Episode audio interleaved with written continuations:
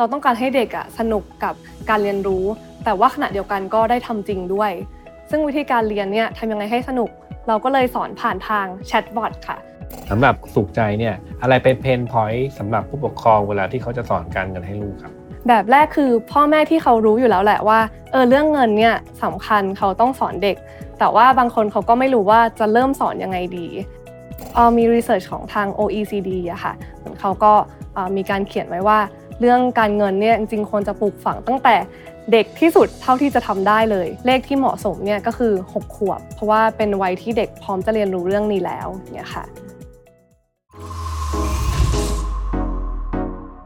Mission to the Moon. Continue with your mission.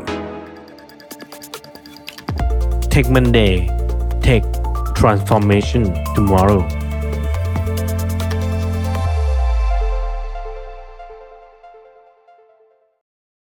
สวัสดีครับ ยินดีต้อนรับสู่รายการเทคมันเดนะครับ วันนี้คุณอยู่กับผม แม็กรุ่งฤทธิ์เจริญสุภกุล และคุณบิวปรารถนาสัพประดิษฐ์ครับค่ะและแขกรับเชิญของเราวันนี้คุณเจนค่ะ รบกวนแนะนำตัวให้ท่านผู้ฟังได้รู้จักหน่อยค่ะ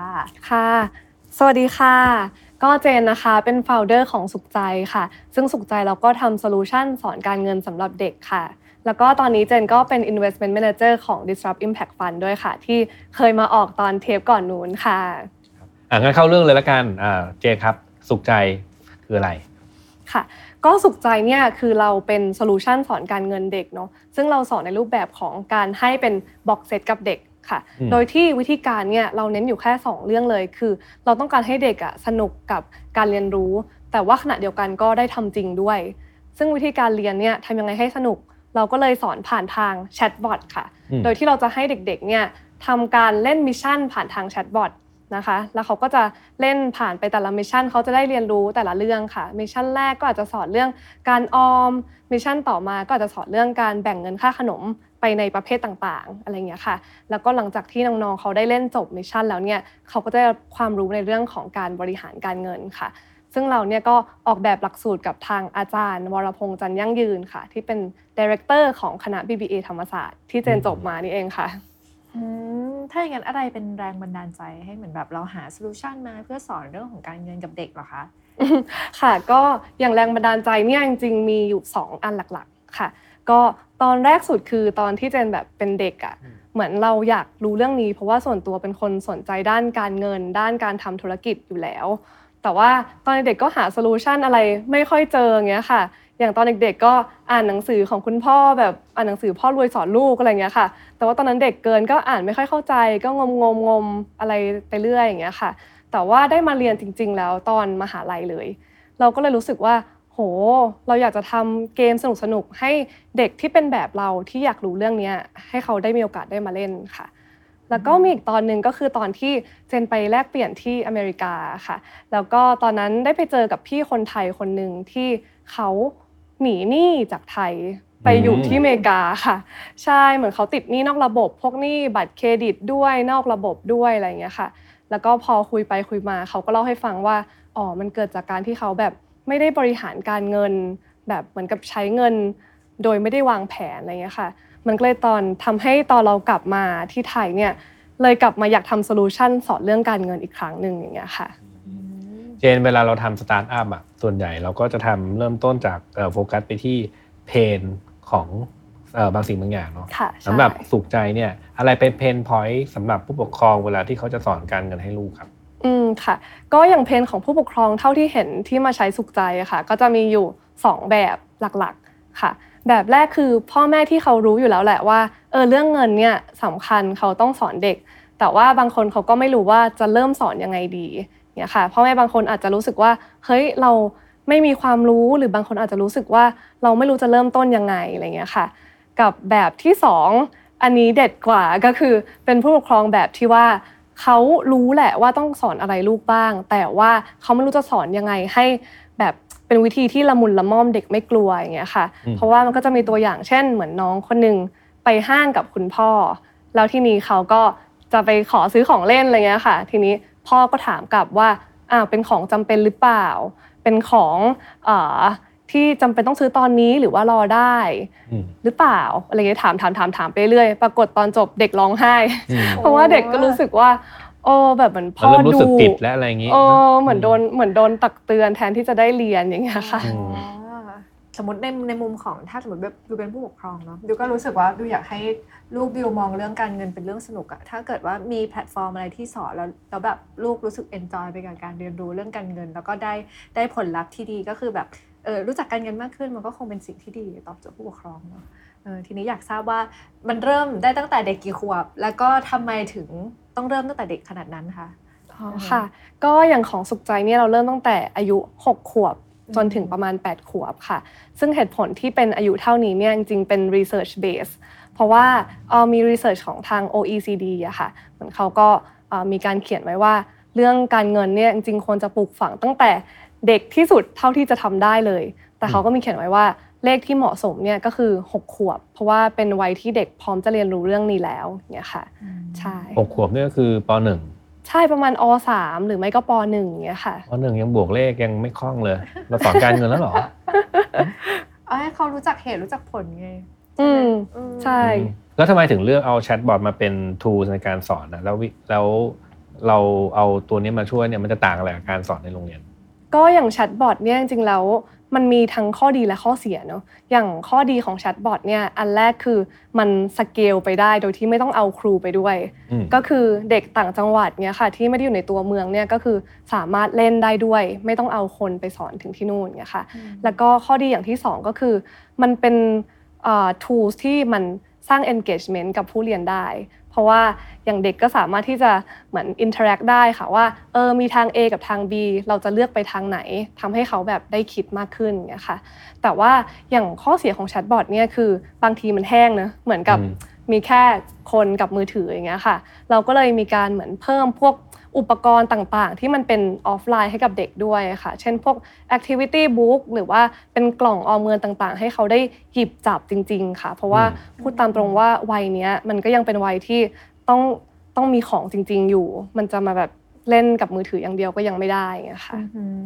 ทีนี้คุณเจนช่วยเล่าให้ฟังถึงที่มาของงานหน่อยค่ะ อะไรเป็นขั้นตอนที่ทำให้โปรเจกต์นี้มันเกิดขึ้นค่ะอ๋อค่ะ อันนี้น่าจะต้องเล่าไปยาวเลยค่ะ ก็ตั้งแต่ ตอนนู้นตอนที่ยังเรียนอยู่เลยอะค่ะ เรียนปีสุดท้ายกันแล้ว แล้วก็มีโอกาสได้ไปแข่งขันในงาน Hackathon ที่ทาง Disrupt จัดขึ้นค่ะ ก็ชื่องานว่า Education Disruption Hackathon 2 ค่ะ แล้วก็ตอนนั้นหลังจากพอแข่งเสร็จเราก็เอาโปรเจกต์นี้ไปทำเป็นโปรเจกต์จบของเพื่อนวิศวะจุฬาต่อค่ะ มันก็มีอาจารย์โปรดปรานเป็นที่ปรึกษาค่ะ แล้วก็พอเราทำแล้วแล้วเราก็เรียนจบกันหมดแล้วค่ะ แต่ว่าเออปัญหามันก็ยัง มันก็ยังไม่ถูก solve เราก็ยังเห็นว่าเรายังอยากทำกันต่อเงี้ยค่ะ ก็เลยมาทำกันเป็นช่วงหลังเลิกงานหรือว่าช่วงวันเสาร์อาทิตย์เงี้ยค่ะ ก็เอ่อมีประชุมกันทุกวันอาทิตย์กับทีม dev ทีม content แล้วก็เอ่อทีม graphic design ค่ะ โดยที่วิธีการ develop ของเราเนี่ยก็ใช้เป็นแบบ lean startup เลย ก็คือแบบ build measure learn อะไรเงี้ยค่ะอืมก็ตอนแรกเราก็คิดว่า เฮ้ย เราอยากจะลองสร้างเป็น chatbot แต่เราไม่รู้ว่า คนเนี่ยชอบ solution แบบนี้จริงหรือเปล่าเนี่ยค่ะเราก็เลยลองเปิดเป็น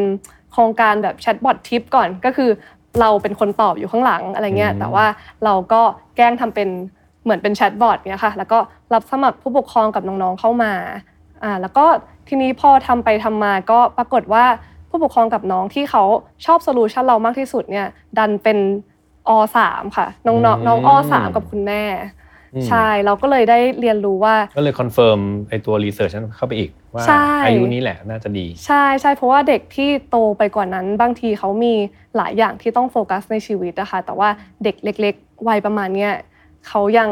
เหมือนยังไม่ได้มีอะไรเยอะเรา input อะไรไปเขาก็เหมือนพร้อมที่จะเรียนรู้เงี้ยค่ะ พอเราทำไปเรื่อยๆ แล้วเราก็เลยเห็น need และเราก็กลับมาบิวอีกรอบนึงค่ะ โดยที่เราก็บิวเป็น chatbot 5วันเลยอืมค่ะ แล้วก็ build measure learn อย่างเงี้ยต่อไปเรื่อยๆ จนตอนนี้ก็ยังทำอยู่ค่ะ เข้าใจว่า project เนี้ยเริ่มต้นใช้จริงแล้ว เคยได้ยิน feedback มาจากผู้ปกครองบ้างเกี่ยวกับตัวสุขใจไหมครับว่าเขาคิดเห็นว่ายังไงบ้าง ค่ะ สุขใจเนี่ยเรามีแบบไปคุยกับผู้ปกครองหลังจากที่เขาใช้ด้วยว่าอ่าหนึ่งเดือนผ่านมาเป็นไงสามเดือนผ่านมาเป็นไงเงี้ยค่ะ แล้วก็มีอยู่ 2 อย่างหลักๆ ที่เราเห็นใน feedback ค่ะ อันแรกคือเป็นพัฒนาการในของส่วนของเด็ก แล้วก็อันที่ 2 คือในส่วนของผู้ปกครองค่ะ ในส่วนของเด็กเนี่ยคือพ่อแม่เขาจะ feedback ว่าหลังจากที่น้องๆเขาได้ทดลองแบบเอาตังค่าขนมตัวเอง มาแบบแบ่งใส่กระปุกตามแบบที่เราสอนอะไรเงี้ยค่ะเหมือนเด็กเขาก็รู้สึกว่าเขามี ownership ในเงินก้อนนี้มากขึ้น เวลาเขามี ownership ปุ๊บเวลาเขาจะไปซื้อของอะไรเงี้ยเขาก็จะมีการคิดมากขึ้นแหละเพราะว่า เอ้ยมันเป็นเงินของเขาเองอะไรเงี้ยค่ะ แล้วก็ในส่วนของฝั่งผู้ปกครองเนี่ยเขาก็มีการพัฒนาในเรื่องของเหมือน process การบริหารการเงินของน้องๆเหมือนกัน เพราะว่าอย่างอ่าผู้ปกครองบางคนแต่ก่อนเขาก็จะให้ค่าขนมสเปะสปะไปเรื่อยๆอะไรเงี้ยค่ะอืมเด็กขาดขอเมื่อไหร่ค่อยให้เพิ่ม เขาก็เปลี่ยนวิธีเป็นการให้ทุกสัปดาห์ แล้วก็สอนลูกๆออมก่อนใช้ สอนให้แบ่งกระปุกก่อน ที่จะเอาไปใช้จริงในแต่ละสัปดาห์อะไรเงี้ยค่ะ ก็ยังมีหลายครอบครัวที่ยังใช้อยู่จนถึงทุกวันนี้เลยค่ะ เรียกได้ว่าเปลี่ยนพฤติกรรมทั้งฝั่งผู้ปกครองแล้วก็เด็กด้วยเนาะจะได้สร้างพฤติกรรมการรักการออมเงินแบบยาวๆไปเลย ทีนี้อยากจะ ถามนิดนึงว่าในมุมของเด็กอะสอนให้เขากินข้าวยังยากเลยแบบกินผักนะลูกอือะไรมอย่างเงี้ยใช่ยังยากเลยแล้วก็จริงๆ เรื่องเงินมันดูเป็นเหมือนคณิตศาสตร์ที่มันดูอาจจะทำให้น่าเบื่ออย่างเงี้ยเรามีวิธีการหรือเทคนิคอะไรที่ทำให้เด็กรู้สึกว่าเอออยากมาเรียนจังเลยหรือว่าแบบเออมาเรียนกับระบบของเราอย่างเงี้ยค่ะ อืมค่ะ จริงๆ ค่อนข้างเห็นภาพเลยว่าการจะทำให้เด็กพวกเนี้ยเขาอินอะมันก็ต้องใช้เอฟฟอร์ตหลายด้านด้วยกันค่ะอืมซึ่งวิธีการที่สุขใจเราใช้เนี่ยคือเรา พยายามเอาสิ่งที่มันเกี่ยวข้องกับชีวิตของเด็กอะค่ะเข้ามาอยู่ในการเรียนรู้ด้วย อย่างเช่นเด็ก ต้องไปเจอเพื่อนเด็กต้องซื้อของเล่นอะไรเงี้ยค่ะ แล้วก็เอาสิ่งเหล่านี้เข้ามาผสมผสานกับบทเรียนของเรา แล้วก็เราอะก็สอนในรูปแบบของเกม based learning ก็คือสอนผ่านนิทานอย่างเงี้ยค่ะ เช่นเออเจ้าสัตว์เลี้ยงในแชทบอทของน้องๆเนี่ยกำลังจะแบบโดนปีศาจร้ายล่อลวงให้ซื้อของเล่นที่ไม่จำเป็นอะไรอย่างนี้ แล้วก็อ๋อน้องๆก็ต้องช่วยเจ้าสัตว์เลี้ยงเนี่ยตัดสินใจว่า เอ๊ะ ควรจะซื้อหรือไม่ควรซื้ออะไรอย่างเงี้ยค่ะ ก็เป็นหนึ่งในวิธีที่เราทำให้มันแบบสนุกมากยิ่งขึ้นค่ะเลือกรูปแบบของการสอนก็ก็ส่วนหนึ่งนะเรื่องเรื่องของความรู้ของการเงินเนี่ยเอ่อเจนมีแผนที่จะปรับเอาเจ้าตัวแชทบอทตัวเนี้ยไปสอนกับเอ่อความรู้ด้านอื่นบ้างไหมครับอืมมีเหมือนกันค่ะ เพราะว่าตอนท้ายทุกๆ ครั้งที่เอ่อผู้ปกครองเล่นจนจบแล้วเนี่ย เราจะมีส่งแบบสอบถามไปว่า เอออยาก อยากได้แบบเนี้ยแต่ว่าเป็นหัวข้ออื่นๆไหมอะไรเงี้ยค่ะ ผู้ปกครองก็จะมี request มาเป็น 2 หัวข้อหลักๆ คืออันแรกเป็นเรื่องของเอ่อ social emotional learning ก็คือทำยังไงให้เด็กแบบบริหารจัดการอารมณ์ตัวเองเป็นเอ่อรู้เท่าทันอารมณ์อย่างเงี้ยค่ะแล้วก็อันที่สองจะเป็นเรื่องของ creativity ก็คืออยากหากิจกรรมอะไรที่มันแบบสร้างเสริมทักษะในด้านความคิดสร้างสรรค์ให้กับเด็ก ๆ อะไรอย่างเงี้ยค่ะอืมจริง ๆ แอบ เพิ่มนิดนึงก็อย่าลืมเอาภัยไซเบอร์แนบไปด้วย เด็กๆจะได้ไม่โดนหลอกทางผ่านเรื่องของโลกไซเบอร์เรื่องของโลกอินเทอร์เน็ตเนาะจริงๆวิวว่าเรื่องนี้ก็น่ารณรงค์ในในเด็กเหมือนกันนะคะเอ๊ะทีนี้อยากถามว่าคิดว่าในอนาคตเนี่ยเทคโนโลยีที่จะใช้กับเด็กๆเนี่ยจะมีแนวโน้มเป็นอย่างไรบ้างคะอืมค่ะ จริง ๆ อันนี้มองในมุมมองของการปรับตัวของเด็กๆ ในอนาคตด้วยค่ะ เพราะว่าอย่างตอนนี้เราก็เห็นว่าจริงๆแล้วแบบพวก AI อะไรเงี้ยมันก็มีมาเข้ามาและเอฟเฟกแบบ คนทำงานเหมือนกันนะคะว่าคนที่ใช้ tools พวกนี้เป็นกับคนที่ใช้ไม่เป็นเนี่ยคือความเร็วในการทำงานหรือว่าประสิทธิภาพมันก็ต่างกันค่ะ ซึ่งอันเนี้ยมองว่ากับเด็กเนี่ยก็เหมือนกันเพราะยังไงเขาโตมา เขาก็ต้องโตมาในโลกการทำงานแบบนี้ค่ะ ก็เลยมองว่าควรจะสอนในเรื่องของอาความสามารถทักษะในการใช้พวกดิจิทัลมากขึ้นค่ะ ซึ่งอันเนี้ยจริงๆก็มีตัวอย่างเหมือนกันค่ะ คือ เป็นอันที่จริงๆอยากลองทำต่อเลย คือเรื่องของการสอนเด็กในการใช้ AI tools เนี่ยมาแบบเหมือนช่วยสร้างรายได้ยังไงน่าสนใจ เป็นผู้ประกอบการน้อยยังไงอะไรอย่างเงี้ยค่ะอืมเพราะว่ามีเด็กสิงคโปร์เหมือนกันค่ะ ที่เขาใช้ AI ในการแบบช่วยสร้างรูปให้ และเด็กก็เอารูปมาปริ้นเป็นสติกเกอร์ แล้วก็ทำสติกเกอร์ขายอืมอะไรเงี้ยใช่ก็เหมือนเป็นเวนึงในการหาเงินแบบสอนผู้ประกอบการด้วยอะไรเงี้ยค่ะอะทีนี้ดูเป็นเป็นโปรเจกต์ที่น่าสนใจมากทีนี้ถ้าถ้าผู้ฟังที่เป็นผู้ปกครองอะเริ่มต้นสนใจแล้วอยากจะเริ่มต้นทดลองใช้บ้างทำไง ถ้าเกิดว่าผู้ปกครองที่สนใจเนี่ยจริงๆก็สามารถที่จะ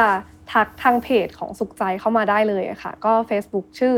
SUKJAI ค่ะอ่ากล่องพิชิตออม สอนการเงินลูกด้วยตนเองค่ะ ก็ถ้าทักมาแล้วก็บอกว่ามาจาก Tech Monday ก็มีส่วนลดให้ด้วยนะคะอืมโหดีจังเลยยูทักเลยวันนี้ เป็นเป็นเรียกได้ว่าสุขใจนี่เป็นไอเดียที่สร้างสรรค์อันหนึงเลยนะครับ เพราะว่าการสอนเด็กให้รู้จักการออมเนี่ยยากแล้ว แต่เราก็เอาเทคโนโลยีมาช่วยทำให้เขาเรียนรู้สิ่งที่มันสำคัญกับเขาในอนาคตได้ง่ายขึ้นนะครับอะก่อนจากการนี้น้องเจมมีอะไรอยากจะฝากให้ท่านผู้ฟังไหมครับอ่า สุดท้ายเจนว่าอยากจะฝากผู้ปกครองแหละค่ะว่าในเรื่องการสอนการเงินสำหรับเด็กเนี่ยคือเป็นสิ่งที่จริง ๆ แล้วสำคัญมาก ๆ เพราะว่าปัจจุบันนี้มันจะมีแบบ financial service หลาย ๆ แบบอะค่ะที่มันถ้าใช้ผิดชีวิตเปลี่ยนนะคะ อย่างเช่นพวกแบบ buy now pay later หรือว่าพวกสินเชื่อส่วนบุคคลนะคะ คือถามว่ามัน ถ้าใช้ถูกแล้วมันสร้างประโยชน์ไหมมันก็สร้างค่ะ แต่ถ้าเกิดว่าใช้ผิดเนี่ยก็คือเป็นหนี้หัวโตได้เหมือนกันค่ะ ก็เลยคิดว่ายังไงแล้วการสร้างภูมิคุ้มกันให้กับเด็ก ๆ ตั้งแต่ยังเล็กเนี่ยเป็นสิ่งที่สำคัญมากค่ะเลยอยากฝากไว้ค่ะ ค่ะ ก็หวังว่าผู้ปกครองทุกท่านที่ดู Tech Monday ตอนนี้นะคะ ถ้าสมมติว่าอยากสร้างเสริมพฤติกรรมการรักการออมให้กับลูกของท่านเนี่ยก็สุขใจก็เป็นแพลตฟอร์มหนึ่งที่ช่วยได้ นะคะ เดี๋ยววันนี้บิวว่าจะทักเพจไปเหมือนกันนะคะอย่างวันนี้ขอบคุณคุณเจนมากๆที่มาให้ความรู้พวกเราขอบคุณค่ะครับขอบคุณค่ะ และขอบคุณทุกท่านที่ติดตามค่ะจนกว่าจะพบกันใหม่สวัสดีค่ะครับ Mission to the Moon. Continue with your mission. Tech Monday Tech Transformation Tomorrow